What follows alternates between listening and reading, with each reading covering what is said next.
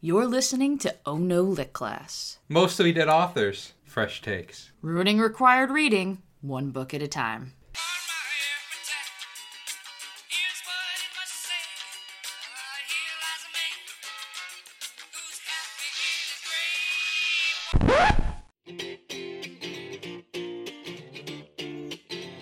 Okay, I want to tell you guys a story about a band called Nirvana. You probably know this story already, but whatever. They were a good band, man, a really good band. They had this awesome third album, lost them a lot of fans, though. Had this great track on it called Tourette's that went, but the band na na na na na na na na na doesn't really work over these chords. Anyway, I've totally lost my train of thought.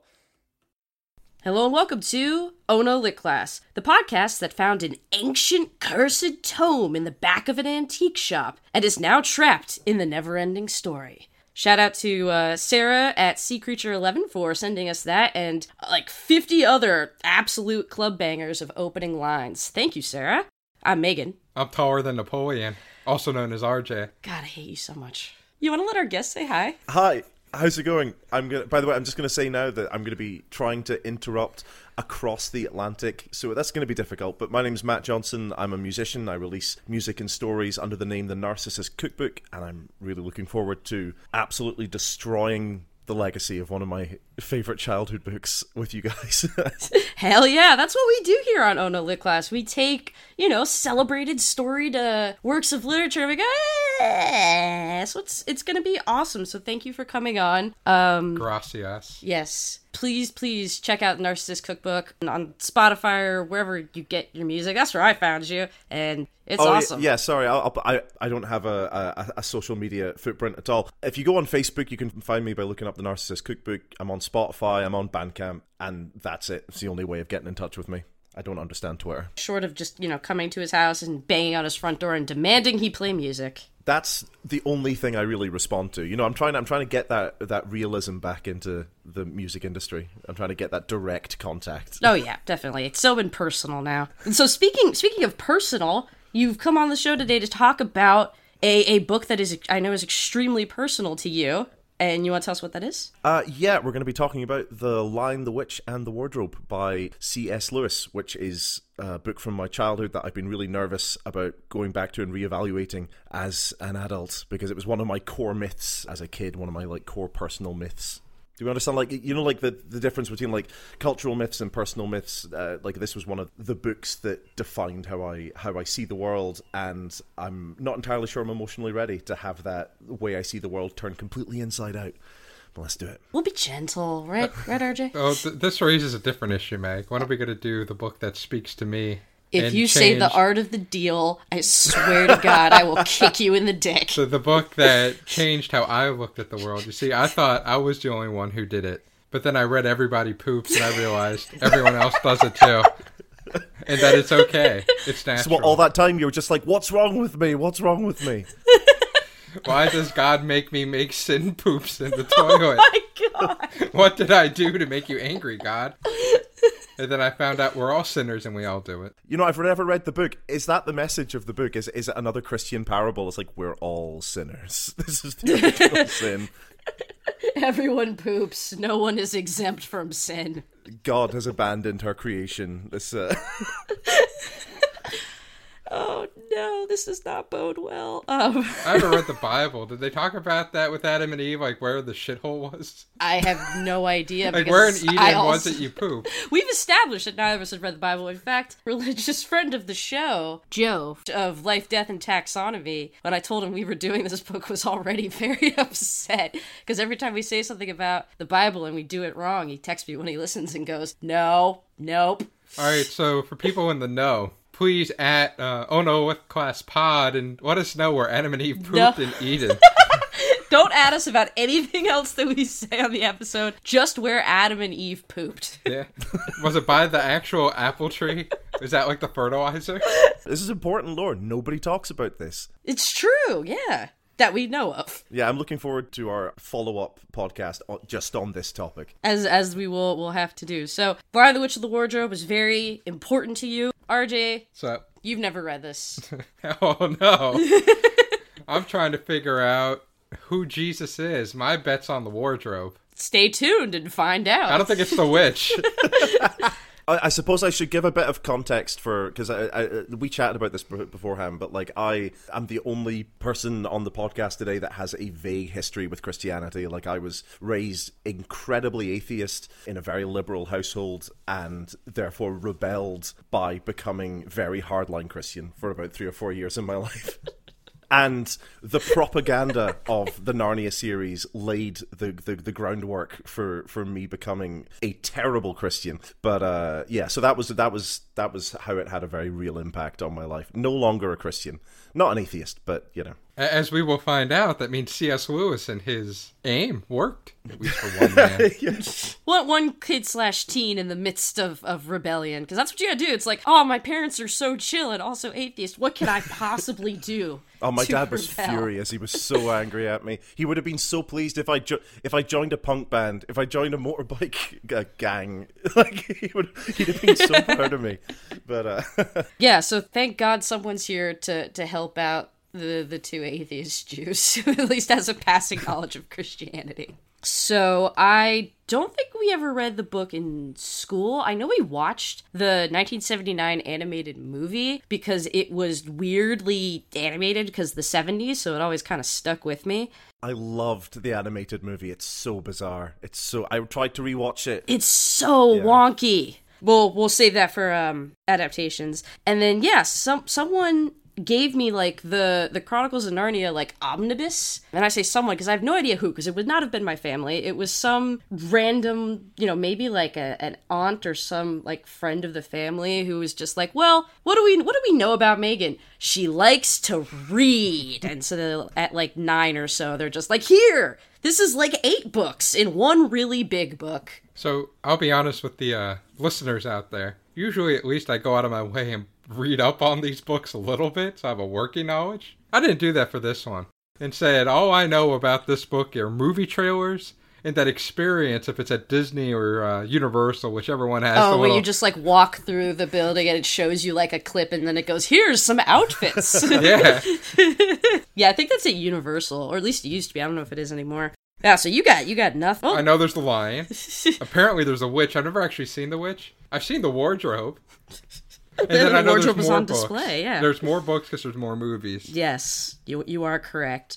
But yeah, when I was a kid, I, I did not get any of the the allegorical uh, Christian themes and whatnot because I didn't have a context for it. The guy anyway. dies and comes back to life. There's only one other person that does that. I was nine. It wasn't until I went back, you know, it was just like, oh, the lion was Jesus. So is the lion? So I gotta stop here because I don't know. One is the lion Jewish. Bigger question: Is the lion circumcised? You know, it's never explicitly stated. He could be wearing a yarmulke the whole time. We're getting into some, like some, some like J.K. Rowling territory now of like you know I didn't mention it in the text, but it wasn't important to the. It wasn't key to the Pevensie's journey, but Aslan was uncircumcised. Before this could get any more horrible, why don't you? Why don't you tell us about C.S. Lewis? Oh, he's not Jewish. really. He had some Jewish kids though.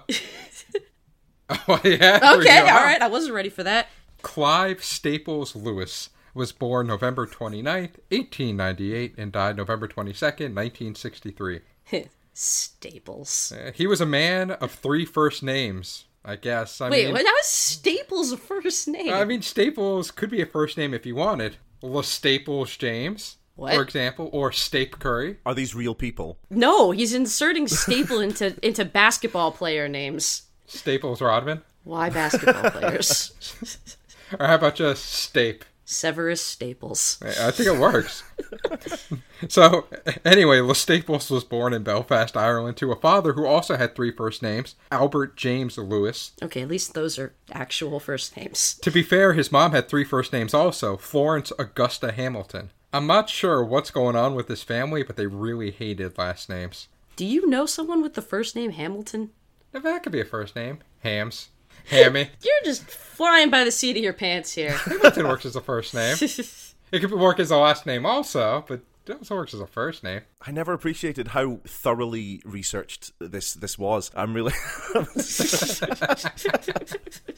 right, let's see. Let's find someone with the first name. Yeah, let's- let's, This should take uh, a second. Please, please get back to Oh, hold CS. on, I'm no, no, I'm no. looking for famous people with the first name Hamilton. I thought you were going to say I'm looking for famous people with the first name Staples. From now on, my stage name is Hamilton Staples. You heard it here first. Hamilton Staples. Hamilton Staples is actually sounds like a pretty good stage name, though. I'm not gonna lie. Also, there's a cat named Hamilton. He's six years old. Hamilton the hipster. I'm not sure what his deal is. and we may never know. He is a feline who became an internet sensation for his mustache print. He's appeared in several newspapers, TV news, and popular memes. I'm so sorry. Wait, I gotta see who this cat is. Hamilton. No, no one can see the cat. This is an audio medium. Well, you can put it on Twitter. Oh, there he is. Look at him. Oh, it's because his face has a little mustache here. Hold it up to the. How am I gonna? Let, let Matt see. Oh no! All right, fine, guys. Google Hamilton the hipster. He's got a cute little kitty stash. It's very adorable. Let's move on. All right. When Staples is a wee little dram of a lad, he changed his name to Jaxie, which is a bit of a departure from Clive. I'll ask you, Meg. Do you have any guesses as to why? because he thought Clive sounded lame. I actually know why he changed his name to Jaxie. I bet you know. I don't think Megan knows. I like putting Megan on the spot. Well, we also, know we know that I, I rarely know anything about the authors we, we do. I, I do the book bit. Here, Matt, why is why, Oh, why you change the name? we No, move no, that, we have to apologize to Clive Owen. Awesome name. Take it, Matt. Uh, I'm just gonna I'm gonna take it just a, a stab in the dark and say like maybe he had a dog that was called Jaxie that he bonded with more than any other human being on the planet, and then the dog was hit and killed by a car, and then he decided that he was Jaxie, and he was he would only be referred to as Jaxie for the rest of his life, and he stuck to it for so long that they called him Jack forever. Yeah. Nailed it. Perfect. The only thing you left good out. good stab in the dark. The only thing you left out is that Jaxie went to heaven because all dogs go to heaven. so this was a literal, actual Indiana Jones situation. Yes. Oh shit! I hadn't made that connection. Yeah. Hamilton Staples, Indiana Jones of uh, the new Indiana Jones. Yep. Now, I do have to throw out there, I actually share a similar tale of woe. You see, I owned a capuchin monkey named RJ, No, you did not. and he died saving me from a fire. that did not happen. I figured if he couldn't live on, at least his name could. Here's to you, RJ, you magical capuchin who saved me. What was the RJ short for? Was it Ramilton Japles? I, I'm st- I'm stuck on this.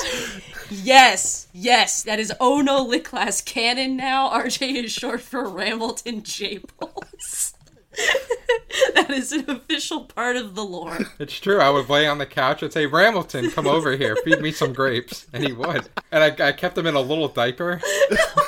Oh don't don't keep exotic pets. If any if anyone has learned anything from recent episodes, don't keep exotic pets. Well, capuchin monkeys aren't exotic pets. They're just like little people, little furry people. Tell us more about Clive Jaxie Staples Lewis. So as a child, the Staples was really into anthropomorphic animals. Yeah, we got another furry on our hands. Oh yeah, undoubtedly. Not that there's anything wrong with that. He was really into shit like uh, Beatrix Potter's Peter Rabbit. The Staples took to writing and animating his own animal stories. Oh, it's cute. After all, the internet hadn't been invented yet. It's true. Uh, Staples grew up being taught by in-house tutors. Given his parents were of means, it should be no surprise that they had an extensive library, which allowed the Staples to get into all sorts of stories and read to his heart's content. Things changed though when he was nine, however. His mom died of cancer. His dad, I guess not being his biggest fan, told the Staples to dry those tears. There's no crying for dead mommies, and that it was time to be the man of the house, and sent him off to boarding school. No more posh tutors for you, because they gave mom cancer, I guess. By by that logic. I mean, it's weird. Like, mom dies, and dad immediately goes, Yeah, you know what? Time for you to go to boarding school, kid. Well, yeah, because Dad was probably like, "Well, I don't know what to do with this kid." It's a funny story about the school he was sent off to. It was almost immediately shuttered, and the principal, Robert Oldie Capron, was institutionalized for being psychotic. Oh my God. So, good job on picking that school, Dad. The Staples bounced around from school to school after that. During this time, he became an atheist, deciding no god worth praying to would have given him the life that he had. So, fuck the whole business of gods. Someone's gonna clip that audio and take it out of context. So, in 1916, at the age of 18, Staples received a scholarship to Oxford. While generally this would be a good thing, two things kind of ruined the experience for him. First, The, the professor of Oxford went psychotic.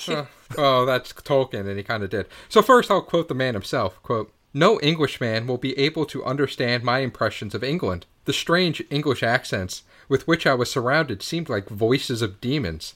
But but what was worse was the English landscape. I have made up the quarrel since, but at the moment I conceived a hatred for England, which took many years to heal. It's intense. Didn't like it. Beyond that, though, his timing really sucked, as he was almost immediately sent off to France to fight in World War One on behalf of Great Britain.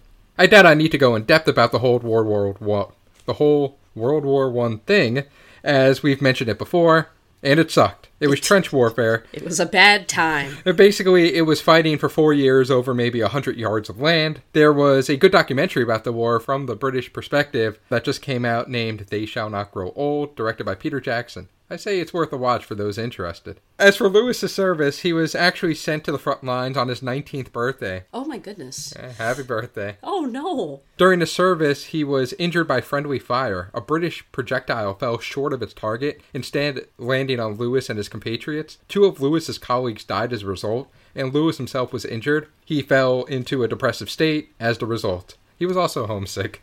Oh yeah, and he was also just home. Yeah. A fucking like mortar shell fell on him and killed you know some of his friends, but he was also he just really wanted to go home. So, once he recovered, he was moved back and stationed back in England. Shortly thereafter, he took up his studies again. Not really liking England, either the people or the place, and being a proud Irish lad, it isn't very surprising that he dug into studying Irish languages and Irish mythology. In fact, one of his favorite writers who did the same thing was just a bit older than Lewis, that being William Butler Yeats. Lewis said of Yeats, quote, I'm often surprised to find how utterly ignored Yeats is among men I have met. Perhaps his appeal is purely Irish. If so, then thank the gods that I am Irish. This is not unlike John Denver, who thanked God for also being from a country. Maybe even Ireland, too. Wait, what John Denver song is Thank this? God God I'm a country, boy. boy. Yeah. Wow. All right, now I now. Sorry to gang up on you with John Denver nerdisms, but uh, I'm not sure what country I know I know one John Denver song, and it's the one about West Virginia.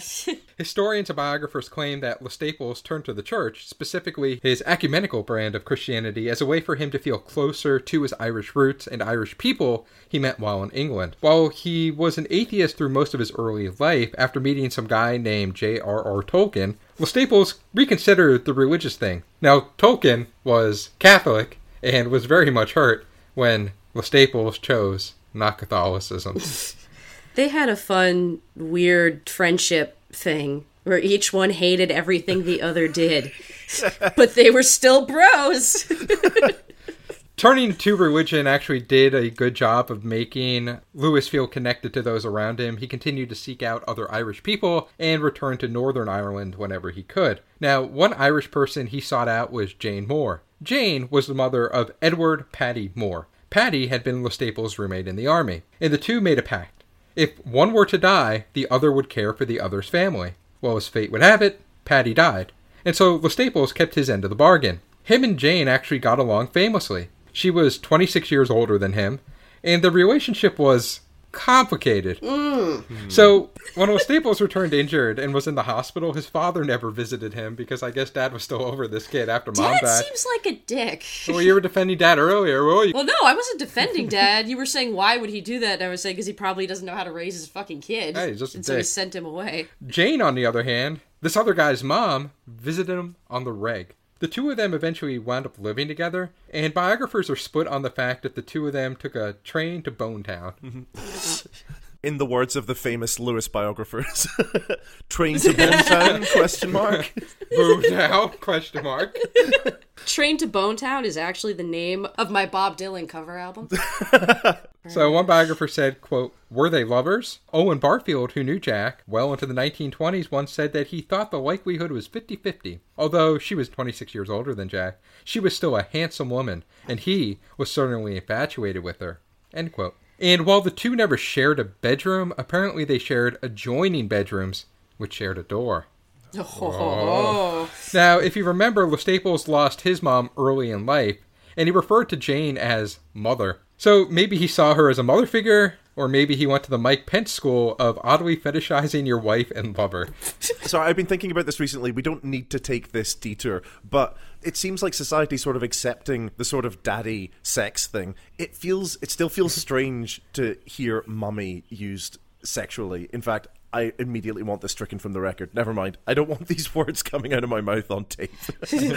No, no, no, because now, now I'm thinking about it, it's true. Everybody on the internet uh, will come out and be like, ooh, lo- looking daddy AF. But if someone was like, mm, she looking mommy AF, everyone would be like, gross, what is wrong with you? Well, we call them MILFs. Prince got away with it. Now that I think about it, Prince got away with it. He kept, uh, he kept using terms like mama a lot, and yeah, I guess you can get away with it. If you're Prince, you can get away with fucking if, if, anything. if you're Prince, ex- exactly. Prince could. And if you're our vice president, you just call her mother. I, I I like the idea that you know his mom died really young, and then her son died, and maybe it was just like a a sweet replacement mom son thing, or maybe they took the train to Bone Town. I don't know. Yeah, nowadays most biographers seem to agree. He fucked Patty's mom. Ah, I say good for everyone. Patty's mom has got it going on. Later in life, when Jane began to suffer from dementia and was moved into a nursing home, Aw, Well, Staples was said to have visited her every day until she died. aw. No word if they made a bond for him to fuck her mom too. God damn it! Megan, if anything ever happens to you, You are not allowed to bone my mom. you didn't say anything about your dad. I'm a witness to this contracting. So C.S. did not marry until he was 59 years old. He married a woman named Joy Davidman. This was not exactly the most romantic of marriages or relationships. The two were intellectual matches who corresponded on a regular basis. Davidman, who was a Jewish American who converted to Christianity later in life, was going to be kicked out of Britain, but Lewis decided to marry her in a civil ceremony so she can stay. C.S.'s brother said of the couple, quote, For Jack, the attraction was at first undoubtedly intellectual. Joy was the only woman whom he had met who had a brain which matched his own suppleness in width of interest and in analytical grasp, and above all, in humor and a sense of fun. Joy had two children from a previous marriage. The two were actually only married for four years before she died of cancer. Oh my but gosh. C.S. continued to care for the children for the rest of his life. He never did have any children of his own. However, actually, a bit earlier in his life, when he was in his early 40s when World War II broke out, he did house child refugees who fled from continental Europe. And only being 40 at the time, he initially attempted to enlist to help the war effort. He offered to train new recruits. His offer was turned down. Instead, he was asked to work in what was functionally a propaganda office, and he turned that down, not wanting to lie for a living. What he did wind up doing is speak on religious programs on the BBC on a regular basis to try and make the world not seem as bleak as it was. The air marshal at the time said of Lewis's efforts, quote, "The war, the whole of life, everything tended to seem pointless. We needed, many of us, a key to the meaning of the universe. Lewis provided just that." Aw. After the war, he was to be knighted by King George VI, but he was refused, or rather, but he refused the honor as he felt it was too political, and he didn't want to dabble in politics. Towards the end of his life, C.S. suffered from kidney disease, which is what eventually killed him in 1963 at the age of 64. His death was mostly ignored. Not because people didn't care, he was actually really well known at the time. He was way better known than Tolkien, and his voice, after all, was pretty well known because of the talks that he did on the BBC during World War II. Much like how he had bad timing earlier in life, he had some bad timing in death. He died the same day uh, Aldous Huxley died, which was also the same day JFK was shot from 70 different angles by 89 different bullets down in Texas. Apparently, all So three. that's a hell of a day. Yeah, apparently all three of them died within about an hour of each other.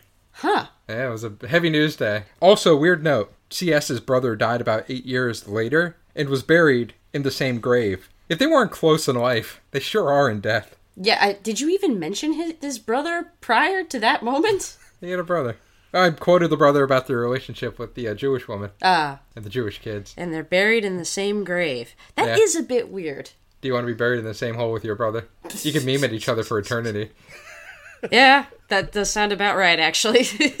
Now, if you get buried in the same grave with someone, do you want to be face to face? Do you want to like be front to back? You want to be 69ing? yeah, do you want yeah, to be want 69? 69? I was gonna say you gotta do it Wuthering Heights style, ass to ass. Nice to ask. Oh, well, who's the one facing down? Uh, Heathcliff. Moving on. Uh, by the end of his life, he had taught at Oxford for nearly 30 years, where he got to know that guy named Tolkien. He inspired a generation of people, teaching by day, writing and publishing by night. It's a gig a lot of people would like to have. He's best known for his space trilogy, his Chronicles of Narnia, and as much as we mentioned The Pilgrim's Progress, C.S. wrote The Pilgrim's Regress, which was a 20th century response to the original text. Is it just like the pilgrims go go home? Uh, basically, talking about where we went wrong. Ah. I clearly don't know what the Pilgrim's Progress is about. that we didn't keep making the progress. oh, we stopped That- progressing. that- well, you know, there was World War One, World War Two. Uh, man had erred a bit along the way.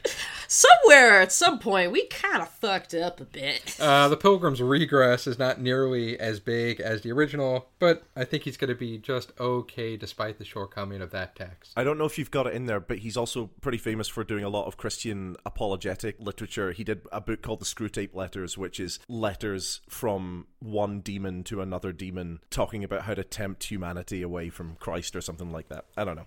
It's interesting stuff. I know of it. I know it's like pretty famous in its like stage adaptation. Oh, I didn't even know they'd done a stage ad- stage adaptation of it. And it's one of the sticking points between him and Tolkien. There are there are many of those. Oh, it was mostly religious based. no, they hated each other's fiction too. I don't know if that's true. Well, maybe hated is a strong word, but they definitely like made fun of each other. Yeah, but all the biographers say if it wasn't for the other, the other one would have never published. Oh yeah, like they were they were actual friends, but they would do stuff where like Tolkien would be like, "Hey, hey, you know that living tree that I wrote who's grouchy all the time and no one likes him? That's you. That's the Clive tree." They they they thrived off of the hatred for each other. They did. It made it made made the other one more powerful. Those had to be interesting faculty meetings in Oxford. Oh, I'm sure. And then being a student, you could have both of them at the same time. I mean, we we talked about on um what was it the Beowulf episode that Tol- Tolkien was a scary professor and people did not like to get him because he would open most classes by screaming in Old English at his students. What was it? Listen, listen. Yeah, I think it was listen. Listen. In Old English. Woofen. Yeah, woofen. That- yep, that's it. That- Huffa, Huffa. huffin, falafel, Falafel. falafel. We did it. We could talk about how the kids that he adopted. So the mom was Jewish, who changed to Christianity and one of those Jews for Jesus kind of people. Right. The kids to rebel against C.S. Lewis and mom became like Orthodox Jew. Ah. There's just a long line of weird teenage rebellion. with whom we truly share a world full of happiness with someone.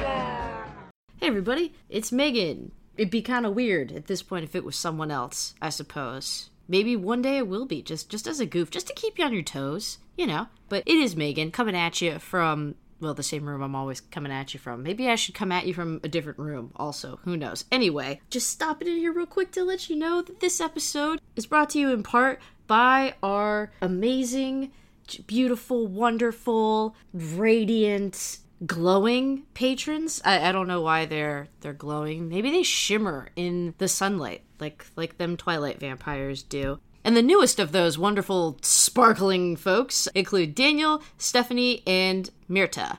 So thank you guys. This episode's Pod Pal is not a podcast. I mean, it's a podcaster, Matt Hawker of the Matt Hawker Show, who has been on a bonus uh, study break, uh, which you can go back and listen to. We put it out publicly in December. It's called I Literally Can't Even. It isn't for his podcast, though. It's for a board game that he put together called Composition, which is a really cool, like, word based board game that totally kicks Scrabble's ass. And, like, look, let's face it, if you're listening to this show, you're kind of a nerd. You're a nerd. It, it, it's just accept it, embrace it, love it. You'll probably get a kick out of this this game. You'll probably enjoy it. So uh, I'm gonna let Matt tell you about it, and then I'll put a link in the summary in the show notes, and you can help bring it to life. You can make it a reality. You're so powerful.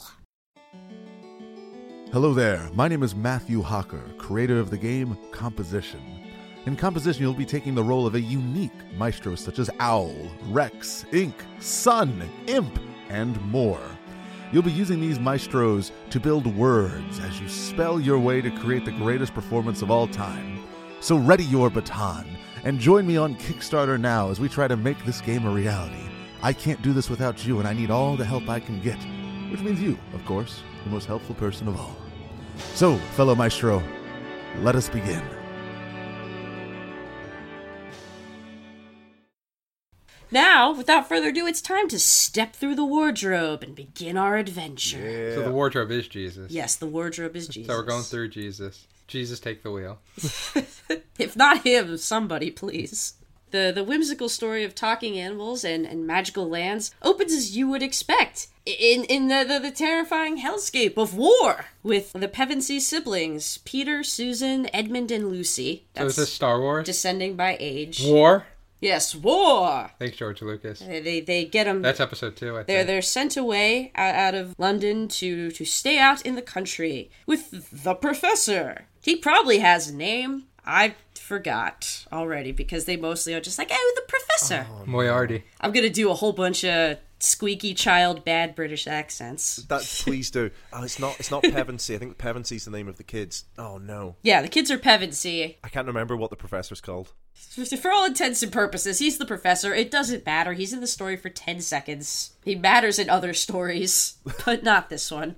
So here's a rundown on the kids for you, RJ, who just, you know, got no idea, and also any listeners who are not familiar. Is uh, Peter is the no fun dad one. And uh, Susan is the bossy mom one. Edmund is the moody little shithead who sells out his siblings for candy Yeah. but we'll get there. And and Lucy, I guess, is, is just sort of like pure, pure of heart, but also really kind of dumb in in the like has absolutely no sense of self preservation kind of way.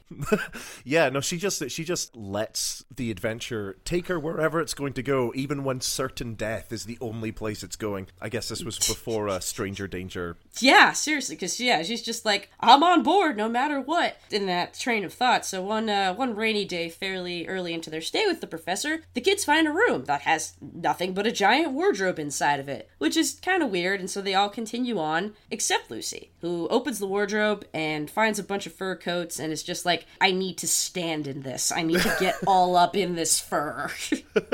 I mean, she's a little kid. It could be like a like a sensory kind of thing. Yeah, it's like a tactile thing. It's like the, the textures, the textures. textures. And uh, so she climbs inside and starts walking. And walking. Because this thing doesn't seem to have a back. And this doesn't particularly worry her. And neither does popping out the other side to like a snow covered forest. And, so, as an aside, like I know the wardrobe and stuff are explained in in the other stories about why the professor has it and how it came to be and things like that, but I haven't read them in, in over fifteen years, so I don't remember. So, so this professor, you know, if you're just reading the Lion, the Witch of the Wardrobe, it seems like this professor just has this magical wardrobe sitting in his house to tempt wayward children into walking into it and potentially dying in another world. Like, you you think he put a lock on it? Yeah, you think you would lock the door? You think you would, I don't know, put it in a shed or something? I don't know. Just something, unless he's just like, uh, those kids are going to die. anyway, Oh, sir, can I have some more? Some more what? Death. Death. Oh my god. anyway, Lucy Lucy's not freaked the hell out, but i instead is mostly just like, ah, ooh, ah. It's like 90% of her character. And even when she sees a goat man wandering around with like a little umbrella. And I, I don't know about either of you, gentlemen, but even if I stayed long enough to just be like, wow, like magical snow world, the second I saw a goat man, I'd be like, nope, like I'm out. Fuck that. I read the Goat Man creepypasta. I'm fucking out of here. Yeah, we, we are in the kingdom of Pan. There, no good can come of this. Yeah.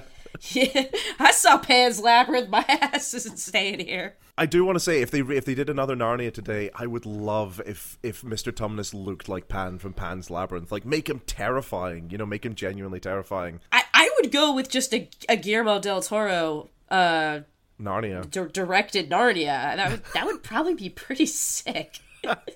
I'd be into it. What about so so? What about you, RJ? Would you uh would you be turned away by the Goat Man, or would you be intrigued? I want to live del- deliciously.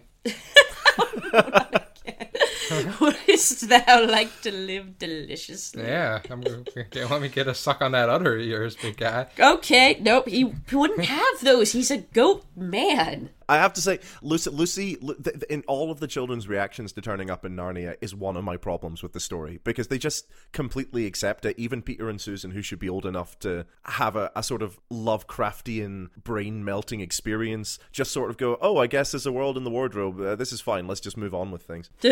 we got places to be. We got stuff to do. Yeah, I mean, have a I- meltdown later. It's possible that my expectations of wanting to see a complete mental breakdown, like a- you know, maybe my it's a it's a seventy year old book. Possibly my expectations are unrealistic, but that's what I wanted. I wanted a complete, complete emotional breakdown as their understanding of the universe is ripped to shreds. I want to see these children just melt the fuck down. but uh, yeah, Lucy. Lucy's a little kid, so she's like, whatever, and, and she is intrigued by the goat man, and he's super excited to see her. And he's like, Are you a daughter of Eve? Which just means, you know, like human, but it sounds vaguely creepy when like someone's just going up to you, like, Are you a daughter of Eve? And it's like, Sure. Uh, and he says his name is Mr. Tumnus, and uh, he tells her she's in a place called Narnia, and she's just like, "Oh, this is amazing! I need to go back to the wardrobe and like tell my siblings." And Mr. Tumnus is like, "No, come to my house and have tea with me instead." And Lucy's just like, "Okay." Again, to be fair, I feel like she's reacting the way possibly little girls around that time were kind of trained to react. Just be very polite. Don't say anything that could cause consternation. Just sort of say, yes, this is fine, you know, which is part of the fucking problem. But it's not super unrealistic. That is no, actually, that's a really good point. Like, um, I'm trying to ruin it by just being like, "This kid's an idiot." And you, you're coming in here with the good, like, "This kid has been trained by the societal norms of the time to make bad decisions." Which is valid. If only Lucy knew about the the JJ Bittenbinder method, she'd know the dangers of being taken to a secondary location. You gotta lay down on your back and just start kicking your legs. you gotta confuse kicks. them. Street smarts. Street smarts. Although I like my method better, where you just piss yourself, shit yourself, and you vomit all over yourself. Someone's gonna want to deal with you. Look, Narnia is in public domain now. We can rewrite this. We can. We can make the second Mr. We, we Tumnus. might have to. the second Mr. Tumnus emerges from the forest, she just pisses and shits herself. She's like, "Stay away!" And then Lucy proceeded to piss and shit her pants as she had learned from the John Mulaney sketch. I don't know you. That's my purse. I don't know you. All right, we're like three gags deep. So, so wou- wouldn't you know it? Tumnus drugs and hypnotizes her, and with like a flute. But then he starts crying, and he admits that he's a spy for the evil White Witch who rules Narnia and makes it so that it's always winter, but never Christmas. That monster. I don't know why. I mean, like it's obvious. It just it just tickles me. It's like it's always winter, and it's never even Christmas. That bitch. I can understand why Tolkien fucking hated this because the the question, like your daughter of, daughter of Eve, is there an Adam and Eve in Narnia? Where does Christmas come from? Where the fuck does Christmas come from in Narnia? Megan, answer me this. it doesn't make sense. You know, Tolkien spent three years inventing a language. C.S. Lewis was just like, ah, Christmas, this'll do. You No, know? I can absolutely see Tolkien with his like maps and his like book long extra histories that aren't even published with the rest of it, explaining the world, just being like, "Hey, Clive, fuck you. I put Jesus in my story. He's a lion." yeah, I, I gave him the wrong accent. Well, it's okay. I did. I did too. He's he's Irish. Oi, oi. no. He's lying. What the hell was that? Now here's the thing. Th- th- This was one of the disagreements the two of them had. Made uh, Tolkien very angry. That Tolkien, you know, was really pained to have to publish something. It took him like two decades. Meanwhile, this fucker over here is just putting out a book every year, just making it up as he goes along. Well, to be fair, okay. It did They're take C.S. Lewis ten. It took it took say C.S. Lewis ten years to write *The Lion, the Witch, and the Wardrobe*, which is absolutely shameful. It should not have taken him ten years, but it did take him ten years. That is a very long time. Um, Boy, it took me ten years. What voice is that? Hello, I'm from Northern Ireland. It doesn't really. It, yeah, it doesn't. What, Mike? You want to fight? You're just you're, you're doing if Goofy was trying to do a British accent and just doing a really shitty job. I guess. None of us can do an Irish accent. None of us can do. My mom's Irish. I should be able to do one, but I can't. Like, Hold There you go. on, It's, it's on. the most embarrassing for you. or at least it was until he started doing the leprechaun oh, voice. Oh yes, it's Patrick Day It's coming up. Yes, we all have some Guinness. Yes, oh, hold on, hold on. You're gonna catch on to me, Lucky Charm. Okay, you know what? I, I think that's so. You sound so completely different. I don't think someone who's Irish can actually be offended by that because, because you're doing such a wildly different accent. But yeah, so so the White Witch and and all of her evilness had decreed like if you if you ever find a human kid, bring me them for what I'm sure is entirely non creepy reasons. But uh, Tumnus can't bring himself to go through with it, and he takes her back to the wardrobe. And uh, Lucy jumps back out, and she's like, "I'm back." the other kids are just like, "You were gone for ten seconds. What the hell?" Uh, and we get that like inevitable, like, "I was in a magical fantasy land," and the older siblings are like, "Of course, yes, sure you were," and giving her like condescending little head pats. Except for Edmund, who's just a dick about it for no reason. thus setting the tradition for the rest of the book of Edmund being a complete dick for very. Yeah. Oh, they sort of give him a reason at the end, I suppose, as an afterthought. So uh, a couple days later, they're they're playing hide and seek, and Lucy goes back into the wardrobe, and Edmund follows her in, hoping to make fun of her some more to make up for his own crippling insecurities, but instead finds himself stumbling into Narnia, unable to find Lucy. Instead, he finds. Christianity. I mean, yes, but not yet. Late that later on. He finds the White Witch. She pulls up on a sled. What I am assuming is a sled, because in the book it says a sledge, which I just assume is like a, a Britishism, like when a flashlight's a torch and things like that. Oh, I didn't know that that was a, a difference in translation, torch and flashlight. Of course it is. I hadn't. Oh yeah, when on I was a little kid and I, I'd be reading something that was like British or, or just otherwise not American, and they it, but contemporary, and they would talk about characters having like, oh, get, go get the torch, and I'm picturing in my head like this big stick on fire, like what the hell? Till I finally learned that that's like a regional thing. so she pulls up and, sees Edmund and is like, "What are you?" And he's I love his response. It's on vacation. it's like, well, all right, asked and answered. She she instead is like, well, are you like a weird hairless dwarf thing? And he's like, no, I'm a little human boy. And uh, her whole demeanor changes, and she's like, oh, neat. Hey, you you want some hot chocolate and some candy? Again, would work on me. Just like, boy, would I, strange woman. and uh, yeah, no, he goes for it. And then the candy is, is Turkish Delight. And I had no idea what the hell that could be when, when I was reading it as a kid, but I figured it must be like really fucking good candy for you to agree to betray your entire family for it. Have you had Turkish delight since then? No. You've never had Turkish delight. No, I, I mean, I looked it up and saw that it's like a, a weird kind of like uh, sugar dusted, like jelly-ish Yeah. thing. Yeah, you can you can buy Turkish delight like all over the place in Britain, but the more I think about it, though, it's such a bizarrely specific sweet to be able to buy that I think it must be entirely because of the cultural legacy of Narnia that you can buy it in places. You know, I love it. I love. Right. I love it. Every Christmas I get like a box of Turkish delight, and for me it's entirely because Narnia. But yeah. But would you betray your family for some? I mean, I've never been put in the position where I had to make that decision, but I have to assume yes. Uh, This is very important for me to know as someone who has never had Turkish delight.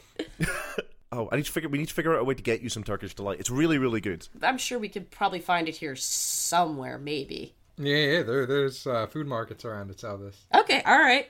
Yeah. So we we'll do, we'll do a follow up where we where we try Turkish delight and we come to a conclusion of whether or not we would betray our loved ones to get more.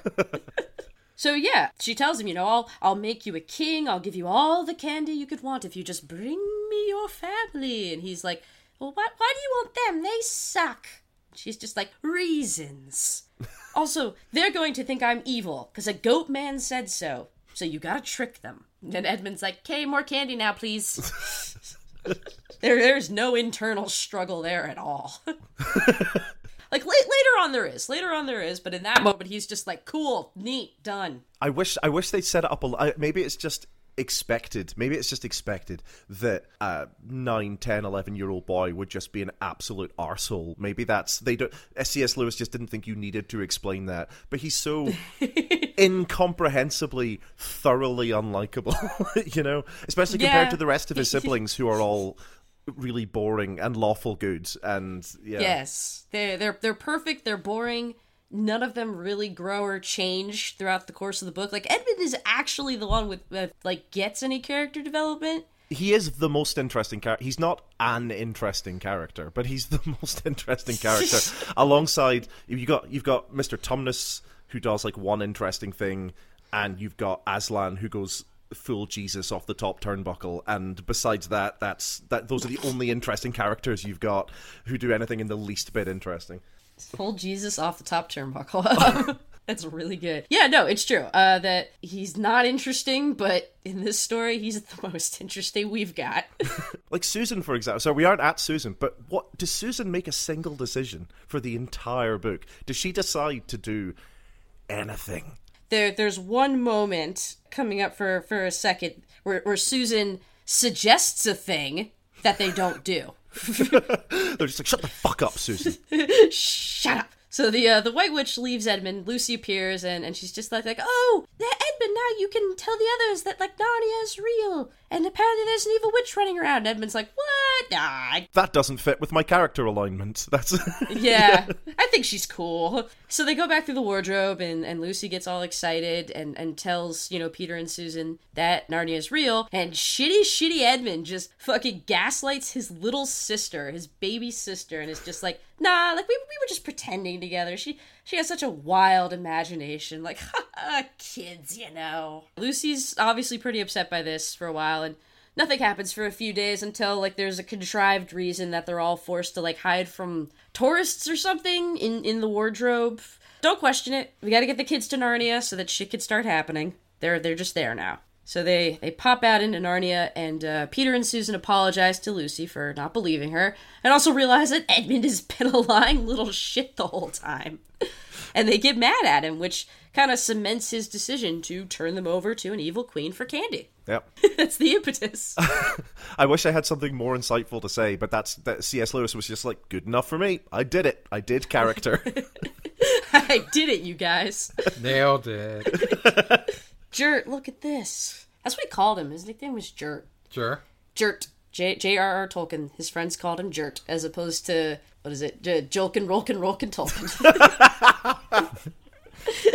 they wander around and they, they try to find Mr. Tumnus, but his house has been trashed, and there's a notice that he has been arrested by the secret police, who are wolves, you know, just whimsy, for helping Lucy. And so Susan does, she does her one thing where she's like, okay, like this is fun and all, but like, let's go home and not get magically murdered by an evil queen, which is probably the best idea that anyone's had in the whole book so far. So of course they ignore it. yeah. And they say, shut up, Susan. I'm gonna, if it's okay with you, I want to skip right to the end of the entire Narnia series because this is this is something that I'm going to keep coming back to. Is that Susan is never invited back to Narnia after this? She's the only person in the entire story who is never invited back, and the reasoning that Aslan gives is that she had become interested in boys and dresses, and therefore she's not Yes. welcome in Narnia anymore. That she she starts wearing makeup. I remember that. She starts Yeah. wearing makeup and then it's just like, oh yeah, no, she can't come back. And I can just I can just sense like Aslan being so mad that Susan would be like, "This place seems really dangerous. Maybe we should leave." And he'd be like, "You are not welcome in Narnia." Yeah, Yeah, so they, they, they ignore her and uh, they go hang out with some talking beavers. And P- Peter Mel is just- Gibson. no. He was the beaver, though. Y- yes, I guess. I don't think anyone remembers that movie but you. oh wait, wait, wait, wait, wait. I know I do remember this. Was this so? The, the Beaver was like when in that period of time where Mel Gibson was like the go-to romantic comedy guy, wasn't it? No, this was his this comeback movie. Yeah, this was his comeback. This was his after being shunned for being outed as just you know a, a complete absolute fuckface. Jodie Foster went, no, no, I can save this one, and she directed it as this absolutely fucking terrible movie where he plays this guy who's suffering from like severe depression, and randomly like his outlet becomes that he makes this little beaver hand puppet and the puppet basically is a way for him to like do like this sort of like positive self-talk kind of thing. Freedom! like it's almost kind of quirky enough that I'm like, all right, you know, I guess that's his coping mechanism. It doesn't hurt anyone. Like he starts to get better. His whole family treats him like shit. They're like, this is so embarrassing and terrible, and your beaver hand puppet is tearing this family apart. It's a wild goddamn movie. This, uh, yeah, it sounds like the kind of like sister movie to Lars and the Real Girl in a weird way. Oh shit, who was in fucking Lars and the Real Girl? Gosling. Gosling, thank you very much. Yeah, the one where got Ryan Gosling falls in love with a sex doll. Oh, different. Gosling uses his penis. Mel Gibson uses his hand. Anyway, back to these talking beavers, who maybe have a hand up their ass. oh dear lord. So Lucy, Lucy's just you know like everything else. Yes, I trust these beavers with my life, even though they've given me absolutely no reason to do so, and may in fact just be planning to murder us and hide our bodies in their dam. And I mean, they don't, but like you know, they could have. That's a good point. So far, they've encountered. We're going to take ages to get through this. I'm so sorry, but so far uh, we've, we've encountered two characters, one of which tried to drug and kidnap Lucy, and the other of which was almost certainly going to murder Edmund. And then they meet a third creature, and they're like, "This one, we can definitely trust." I got a good feeling about these beavers, you guys. Third time lucky. Let's go. So they go to their little house, and, and Mr. Beaver tells them that Aslan is on the move. And while none of the kids know like what the hell that means, they all feel these really strong positive emotions about it. Except Edmund, who feels freaked the fuck out. They have tea with the beavers, and they talk about how Aslan is back, and he's gonna wreck the White Witch's shit. And the kids are like, "This Aslan sounds like a cool guy." And Mr. Beaver's like, "Oh no, no, he's not a guy. He's a giant lion. And Susan, again, Susan. You know, for all that we were just making fun of Susan for not having a personality, she's the one who's like, that that sounds kind of scary. and Mr. Beaver says my favorite thing where he's like, yeah, Aslan's not really safe, but he is good. You know what? This is this is this is making me appreciate Susan a lot more. We're gonna come back around on Susan. yeah, exactly. Under underappreciated, underrated. Uh, yeah, no, Aslan's good, so he probably won't tear your face off. It'll be great. 50-50 chance. It's good enough.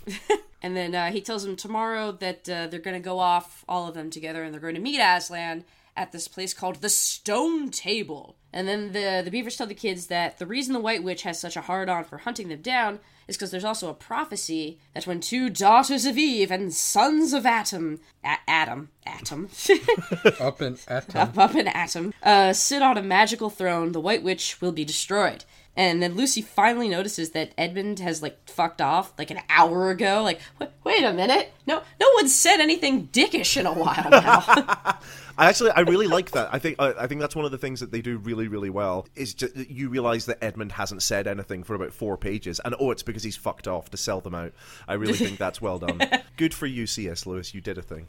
you did it. And, and so yeah, as soon as they notice that, like apropos of nothing, Mr. Beaver's like, "Oh, yep, he's gone to betray your guys to the to the White Witch, a thousand percent." Which I mean, he's not wrong, but what is he basing this off of? He doesn't know this kid. He says he's basing it off of the weird look in his eye, which is like that's I think it's literally what he says. He's like, yeah, he's got that look. He's a wrongin. Mr. Beaver had to had to convince Mrs. Beaver not to just cut uh, Edmund's throat as soon as she saw him. I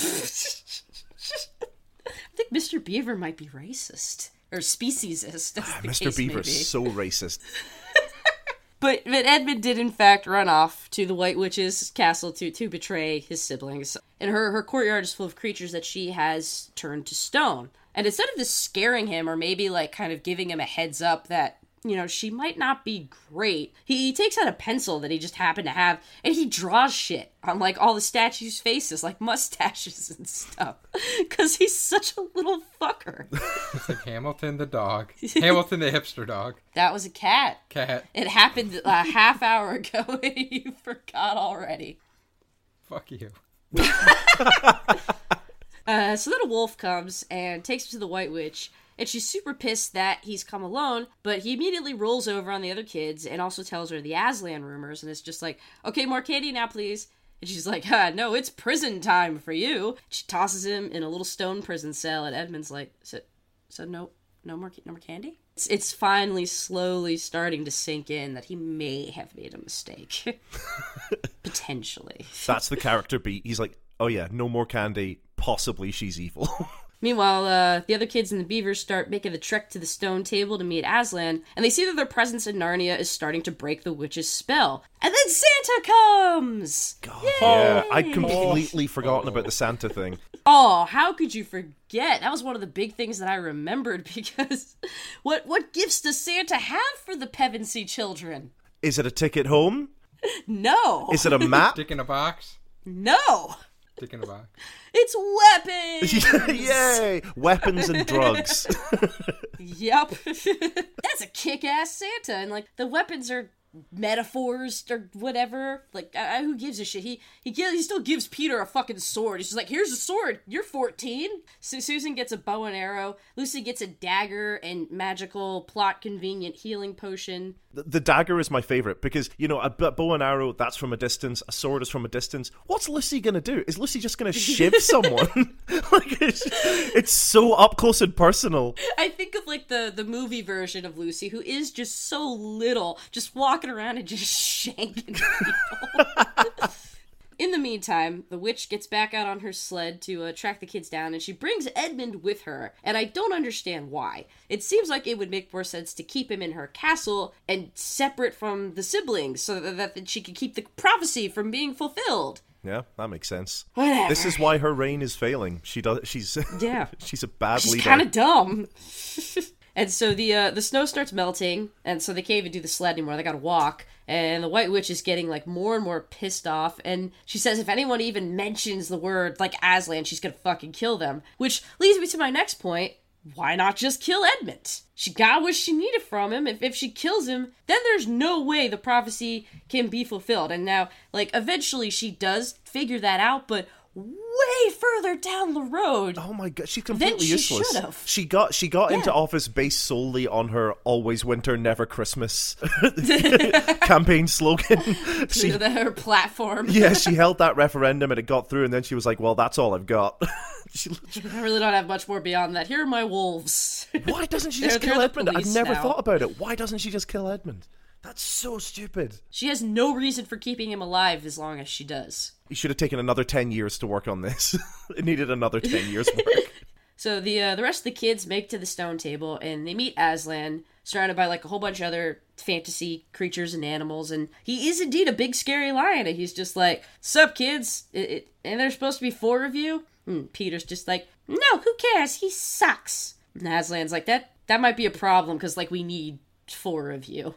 And then a wolf comes to attack, and Peter stabs it to death. And he loses his childly innocence. And then Aslan says, You're a knight now. you committed a murder. I am ju- I'm the Judge Dredd of this universe. I get to decide. I'm the Judge, Jury, Executioner. 14-year- I decide who lives and who dies. Actually, I think we're being unfair. I think he accidentally kills the wolf. I think that's what happens. I think the wolf like jumps on him, and Peter sort of holds And the sword yeah, and like it Yeah. just kind of lands on the sword. Like he doesn't have bloodlust or anything. so while while this is happening, it does finally occur to the witch, like, oh, I can just kill this kid. And so she ties him up, and and she's gonna do it when suddenly, conveniently, he's rescued by uh, Aslan's uh, magical animal army. And they bring him back to the rest of the gang, and, and then Edmund has literally a come to Jesus moment Yep. as Aslan takes him aside, and they have a conversation that we don't get to hear. But afterwards, he's he's a good boy and no longer a little bastard. Yeah. So, side note, the one the one thing that I was told about Edmund's character that shed a bit more light on it for me was that they refer to Edmund as not being the same since he went to that boarding school, and then what RJ was saying earlier on about C.S. Lewis having to go to a boarding school when he was a kid. Like, I've got a note of it here somewhere. I, he he literally likened Shit, that's right. They they do mention the boarding school thing. I did forget that. and it was run he the guy was certified as insane quote unquote. But, by the time that cs lewis had gone there he'd already been prosecuted for abusing students and was still allowed to run the school. So i think cs lewis might have had a very bad time there and become an atheist. I'm getting that vibe. and the, edmund like there's definitely a parallel to be drawn there and i can sort of that that makes it easier for me to sympathize with with edmund i think. Yeah, now I feel bad for all of those mean things I said about him. Oh, he was being a complete dick. Because he was traumatized, probably. But Aslan Aslan fixes all of that. Except then the uh, the White Witch appears and is like, "Hey, give me that kid back. I need to murder him." The the deep magic laws of Narnia say I'm allowed to murder him. and and instead of just, you know, tearing her fucking face off like a lion might do, he's like, "Mm, yes, deep magic. Well, all right. Instead of Edmund, you can kill me." Which is dumb. It's really dumb, especially since two chapters later, he does just rip her face off. Aslan does It's just. true. Yeah, he just rips her throat out, and he's like, "Could have done this a long time ago. It would have made my life a lot easier." It would have been much simpler. But instead, no, she she does kill him, but she she shaves him first because she wants to make him feel bad.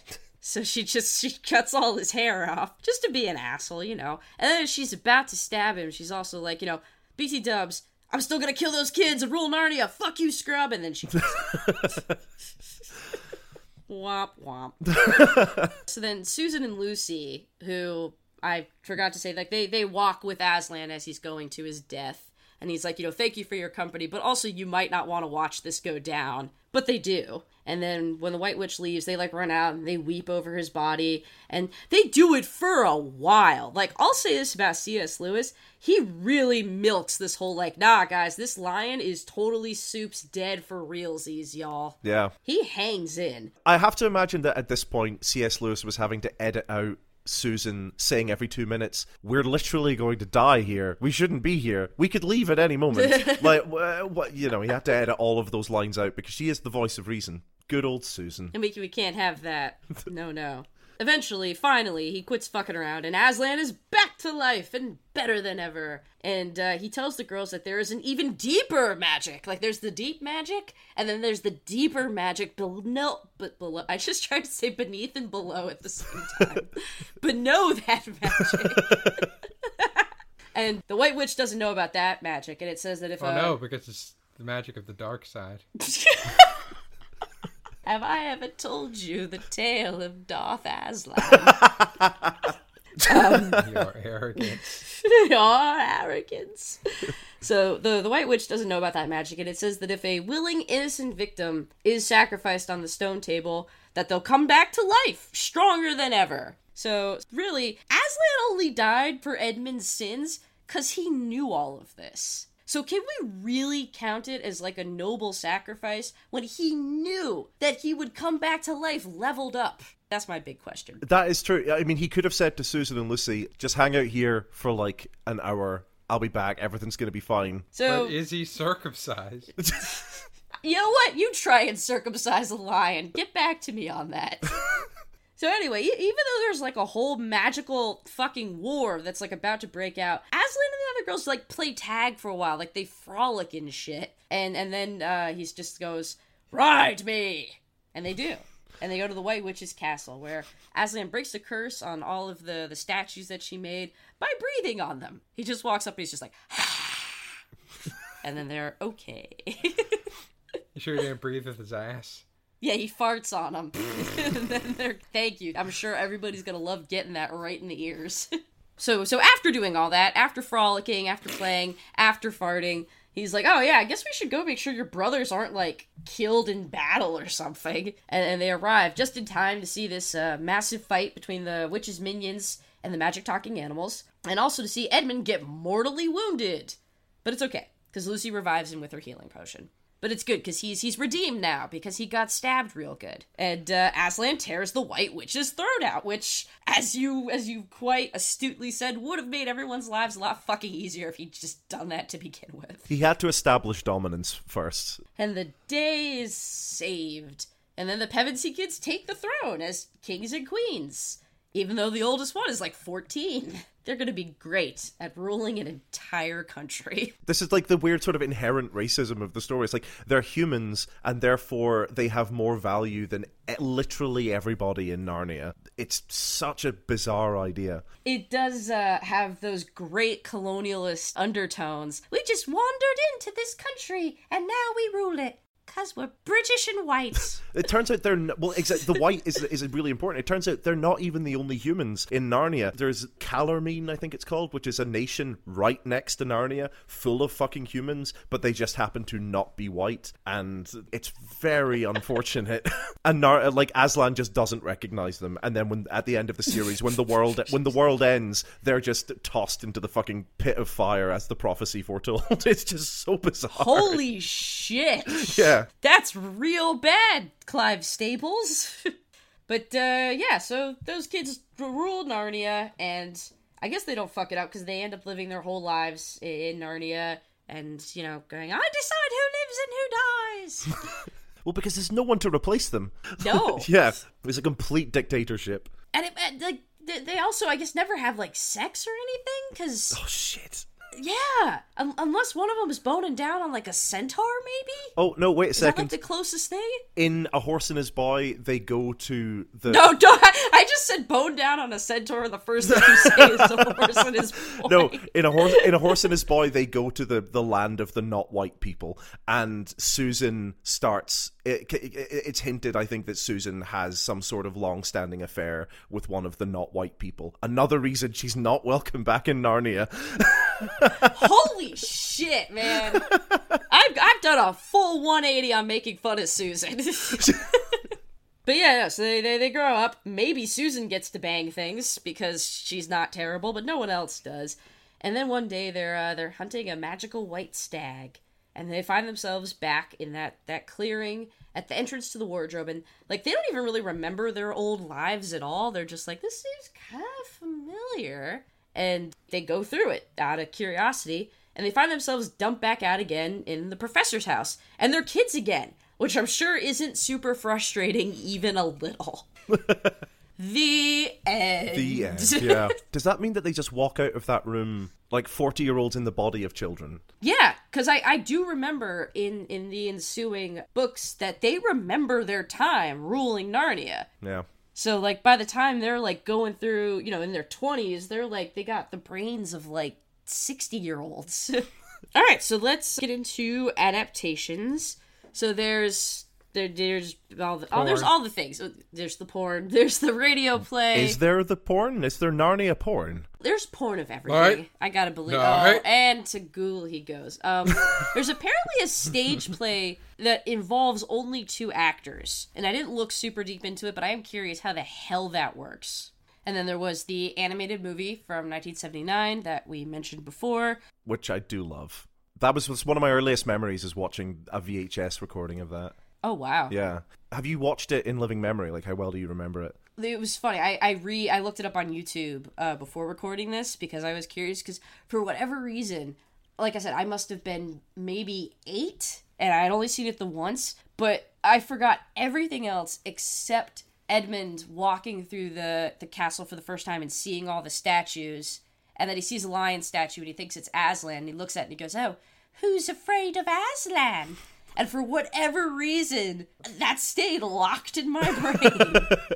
The yeah, the weird chunky lion. What I really love, and like we should, you should, we should link it in the Facebook group after this, is the the Mr. Tumnus's date rape hypnotism scene, which is just insanely psychedelic. Yeah, no, it's very 1970s. Yeah. Unfortunately, the YouTube video is like out of sync. The audio is out of sync by like a second, so it's difficult to watch. But that sequence, it just makes that sequence even weirder.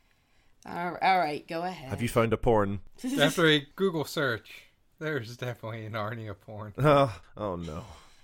You know what? I don't want to know any more than that. Um, it focuses really on um, the White Witch in the kids Oh, oh, dear. Oh no, no. while they're grown up. I don't. Okay, nope. Gross, bad. Let's talk about the 2005 movie. Yeah. And then privately, we can work in our White Witch Aslan slash. Yes. well, see what I, what I have written here is that, that between Majestic Lion Liam Neeson and Soft Goat Boy James McAvoy, this movie was definitely the sexual awakening for at least a few young furries. I am never going to be able to he- see James McAvoy without hearing the full sentence "soft goat boy James McAvoy." That's stuck now. It also it has ethereal, timeless elder being Tilda Swinton as the White Witch. Sorry, I love Tilda Swinton. and se- several bland but serviceable British child actors, none of who would go on to have film careers after the series. Oh, yeah, that's unfortunate. Yeah, Edmund actually. The uh, wow, nope. Why the fuck would you show me that? Oh my god. What are you? All right. for for those at home, Are you are you watching the trailer for Prince Caspian? me- Because I had that I had that reaction as well. look, Ben Barnes is dreaming. No, um, whoa. Okay, he's showing me. RJ is showing me like some kind of deviant art furry porn. Of one is just the lion jacking off, and the other is the lion and the witch. It's Aslan and the witch having sex. You know, I'd be more surprised if that didn't exist. I'm not, I'm not surprised in It's the true. I mean, every it, it, of- of course it exists, but I don't need to see it. Also, you're just gonna have a great internet search history. But yeah, no. So the the kid who played Edmund in the movies, he's a political advisor now. He's like 27, 28, and that's what he does. wow. Okay. Yeah, I don't know why I find that funny. I just kind of do that. It's like, yes, I was a, I was in the uh, Narnia films as a child, and now I do Oh politics. god, it must be awful. It'd be, be like, it'd be like, because if you met him, you'd be like, don't, don't mention it. Don't, don't talk about Narnia. Yeah, Don't talk about like- Narnia. don't bring up yeah, but don't bring it up because he still looks. I, I looked up a picture of what he looks like now because I had to, and he still is very recognizably the same guy. So like, So I would see him and I, I would immediately just be like, "It's Edmund." I mean, no, I mean, sir. I mean, but yeah, no. The only other one is that the actor who played Peter is, is still kind of in some things, but it's movies like Friend Request, which has the tagline "Death is trending." So all right, that's it. As far as adaptations are concerned, that's it. I mean, there are the the sequel movies, but we're not talking about those books. We're talking about Lion Witch and the Wardrobe. But yeah, no. So that takes us to the part of the show, this this part of the show where we do the thing, and we will we will have very good, well thought out things to say. But before we get to those things, hey RJ, So, the Lion, the Witch, the Wardrobe, the man, the myth, the legend. Now that you've you've heard the whole tale yep. and apparently looked up all the porn. Yeah, I'm very, I'm very pro on Aslan. good or bad. Oh, horny. All right, that's what we got from this. Uh, RJ's a furry. He wants to fuck Lion Jesus. Word. This episode is gonna send us to hell. After doing some research here, he wore a yarmulke and was circumcised. How do you circumcise a lion? They never explained what his penis looked like. Very human. In penis. that, I was gonna say, in the picture that you flashed in front of me without my consent, it, he was basically a human dick. Uh, trigger warning. Well, we're not showing it to anybody. I was saying, don't don't Google it unless you're into that. no kink shame. I mean, I guess it's interesting that both him and Tolkien come up with these stories of fantastical lands in the middle of World War One and World War Two. Good escapism. Just wildly different escapism. Is it though? Well, they both have problematic, potentially racist undertones. So there's undertones. that. Or overtones, as it were. yeah, th- yeah, those tones are definitely over. They're Yeah. not under anything. Hey, Megan. Yeah, RJ. Chronicles of Narnia, Part One. Technically, no, but sure. Part whatever. You just say what it's called, or Lion. Witch. Wardrobe. Your thoughts. um, Good. or gooder. yeah. Or bad.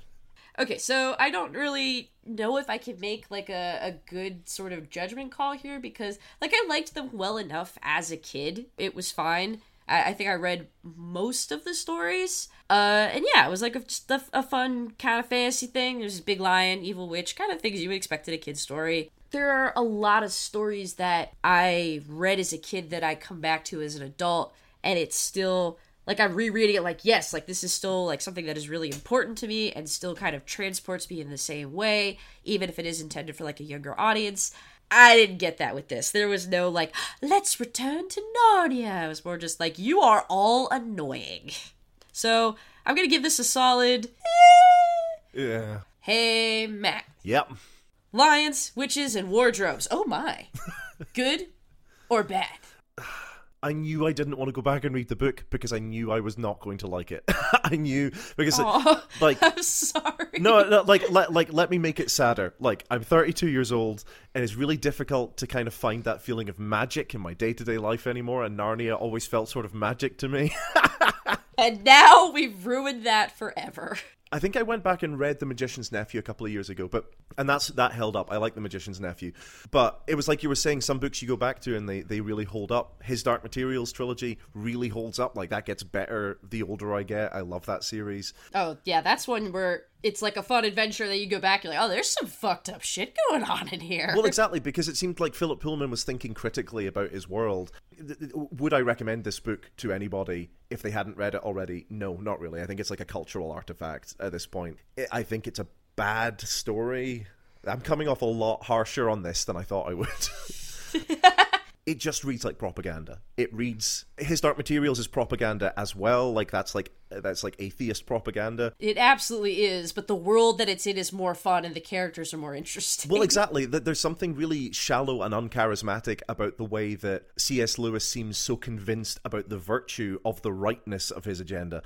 Like he just didn't put much effort. He created this wonderful world, and it doesn't seem like he really understands that world or how to explore it. Like he's like, here is good.